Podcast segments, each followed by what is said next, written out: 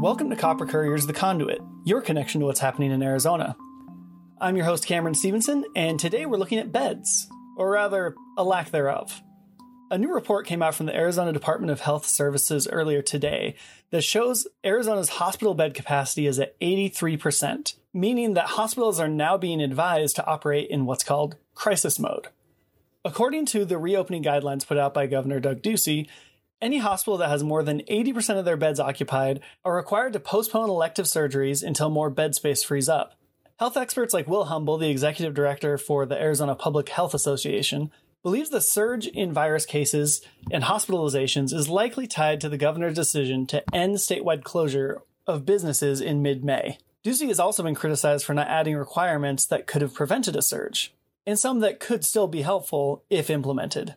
Some of the recommended guidelines include better infection control in nursing homes, requiring masks to be worn in public, and by allowing cities to implement and enforce their own health guidelines.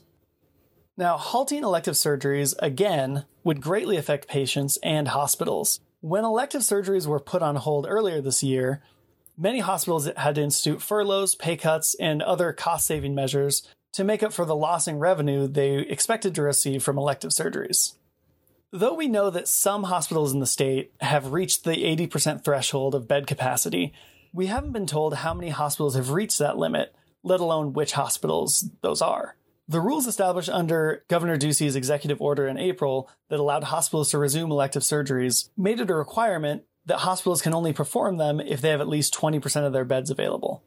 Other requirements include adequate supplies for personal protective equipment, robust testing of all at-risk healthcare workers and patients scheduled for surgeries, and prioritizing elective surgeries based on urgency. The major surge in virus patients we've seen in Arizona started about 10 days after the governor's stay-home order and other restrictions ended on May 15th.